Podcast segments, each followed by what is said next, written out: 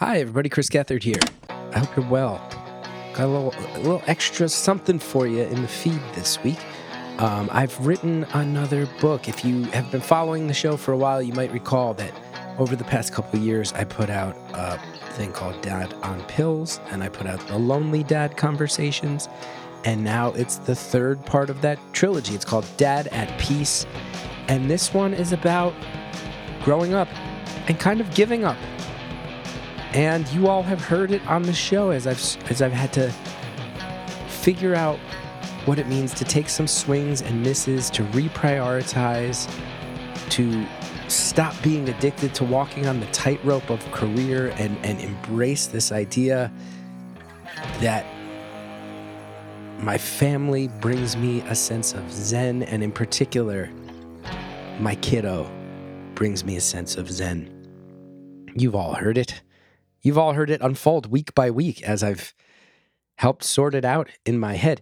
Now, I do also want to say this uh, Dad at Peace book should have special appeal to beautiful anonymous listeners. A lot of people realized last year we went independent and it seemed kind of sudden. And I had started talking on the show about how I wasn't sure what the future was going to be. And then all of a sudden it was like, hey, we're an independent show and we've had a five year contract. But those things don't happen overnight. And I think a lot of people picked up on the fact that it was more stressful than I was letting on, and there were more moving parts. And I'm happy to tell you that, yes, there were more moving parts. Some of those moving parts were actually quite funny and, and in a way. And I spill more tea about that process in this book than I have anywhere else publicly because a lot of this book is about the fragility of career and how when you stake your well-being and your self-esteem on your career that those things are unstable and beautiful anonymous was certainly unstable. So while i don't think you'll catch me talking smack about people i think you will be able to see a lot more of the moving parts of what went down with the whole beautiful anonymous saga last year in this book than you will anywhere else. So happy to tell you I read the audiobook as well. You are able to go get it right now. This the service is now called Everand. Um used to be called Scribd. They've switched their name to Everand, E V E R A N D dot com. Go look up my name. You'll see all the books on there.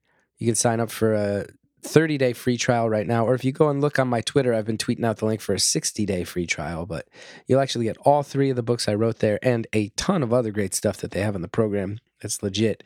And go check it out. Thanks so much. Leave a review if you like it. It'll really help. I think this one will tug at your heartstrings. And I think I have often said that one of the aspects of Beautiful Anonymous is that you can kind of listen to a fan base realizing uh, the host is growing up before he realizes that he's growing up. There's a part of the narrative of this show that has always been that.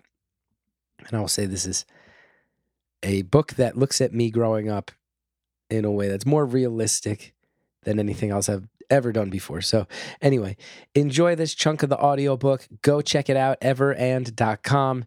Dad at Peace is the name of the book. I'm excited to hear what you think about it. Enjoy.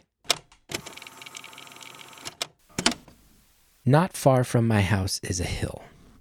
At the bottom of that hill is a field. In that field, there are some rocks my son likes to climb on. He pretends to be animals billy goats, mountain lions, and others that he has learned are rock dwellers, plus others that reflect his creativity purple tigers and baby gorillas, and whatever else strikes his fancy in the moment. He explores in a little loop across the rocks, over to the stairs on the side of the hill, up the stairs to the gravel parking lot, then down the little path on the far side of the hill, and back to the beginning of the rocks. He loves teaching me how to do this. Daddy, come on. You can climb on the rocks too. I can show you. I do as he says. I follow his lead. I walk on the rocks, the tallest of which is maybe two feet high. I climb the stairs, then skitter down the side of the hill back to the rocks. I pretend to be a zebra if he asks me what animal I am. Now, what color, Daddy? What color, zebra? I'm a yellow zebra, Cal. I pause and wait when he tells me the billy goat is tired. He lies down and curls up in the fetal position on top of the largest rock. Sometimes I lie down too on those uncomfortable rocks, knowing it's the only thing that will get him back up and moving. In the story in his head, it is nap time for the animals, and we must sleep before we go, so I do it. There are houses at the top of the hill. From their front windows, I'm fairly certain one could see these rocks. I'm curious what my neighbors might think if they saw us walking in this loop pretending to sleep on rocks. It's not a play area. It's not built for fun. It's a gravel parking lot, some wood chips on a hill, and some rocks. I wonder what they think, but I don't particularly care. It is heartbreaking when kids catch you getting bored with their games. There's no way to explain that while I find so much joy in seeing Cal pretend to be a pink tiger sleeping on a rock, it's not necessarily the most thrilling game for me. My shelf life for this is shorter than his. I've seen movies and stuff. I've been to concerts. I've had fun. He can get lost in the world of these rocks and in the world of his brain forever. I sometimes crap out. On occasion, I am in my head worried about work and marriage and mortgage and all the things grown ups have to worry about that he can't even fathom yet. On one of those occasions, he caught me slacking. I hadn't slept much that week due to the pace of my life, and his habit of waking me up. I'd also moved something in our garage, and his old changing table fell off its perch and onto the top of my foot. I was tired, I was limping, and I wasn't keeping up as well as I usually do. He bounded across a few of the rocks, then looked back at me. Come on, Daddy, he said. You can do it. He proceeded forward, but looked backward, moving forward toward adventure looking backward, anchored to his dad. That's kind of the sum total of being a child in a way. Cal, I told him, you have to watch which way you're going. Don't look back at me while you're walking. You'll slip and fall. But I have to look out for you, Daddy, he said to me. My eyes widened, and he stopped walking. I have to look out for you. I knelt down on my rock, getting closer to his eye level. Buddy, I told him, I promise you don't have to look out for me. I have to look out for you. That's my job. It's not your job to look out for your dad. It's your dad's job to look out for you. Why do you have to look out for me? he asked. Well, I'm big, I told him, and you're small. So I look out for you. Yeah, he told me. But you're old, and I'm young. I have to look out for you. In the days after that conversation, I relayed it to adult friends as a joke. Check out what my kids said. I'd tell other dads I ran into with a smirk. He called me old to my face. We all got a chuckle out of it. I'm a good storyteller, so I knew how to make what he said land as a punchline. I stopped making that joke after a few days. It didn't feel right. I have replayed that moment with him over and over in my head many times. It's not a joke to me. It wasn't a joke when he said it. If it becomes a joke, it's my fault and to my detriment.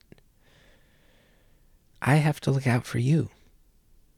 I am young and you are old. I have to look out for you. That is no joke. That is the least alone I have ever felt. He's now a four year old boy. He's seen and done nothing. He doesn't know how awful the world can be. He hasn't picked up on racism yet, or what the Holocaust was, or the fact that there are people in this world right now going hungry. He hasn't yet come home from a field trip to New York City and cried because he realized there are people without homes.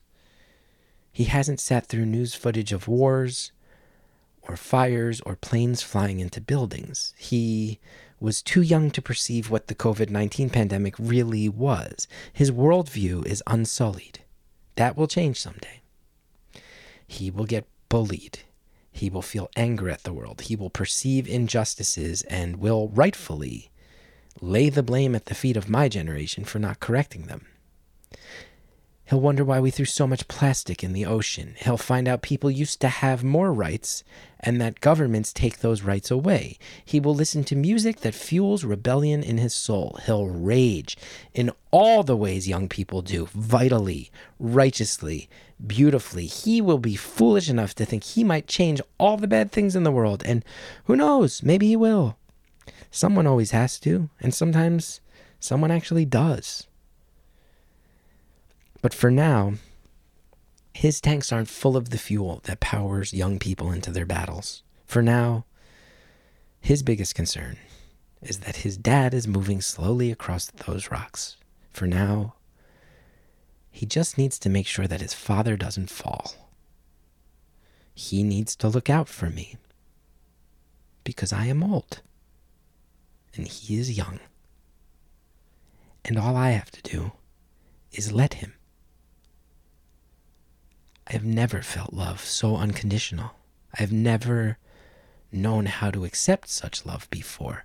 I have never known how to not deflect such profound and immense emotions. When feelings are that intense, I turn them into jokes.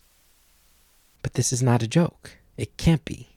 How could you ever be so foolish to bat away something as simple and pure as the love your own kid has for you? For this person, I can stop chasing my own dreams. Dreams used to fuel me. I'm an artist. Dreams are what allow you to perpetuate the endless chase. I no longer need a dream to keep going. I'm enjoying this reality too much. My dreams can wait, or they can go away forever.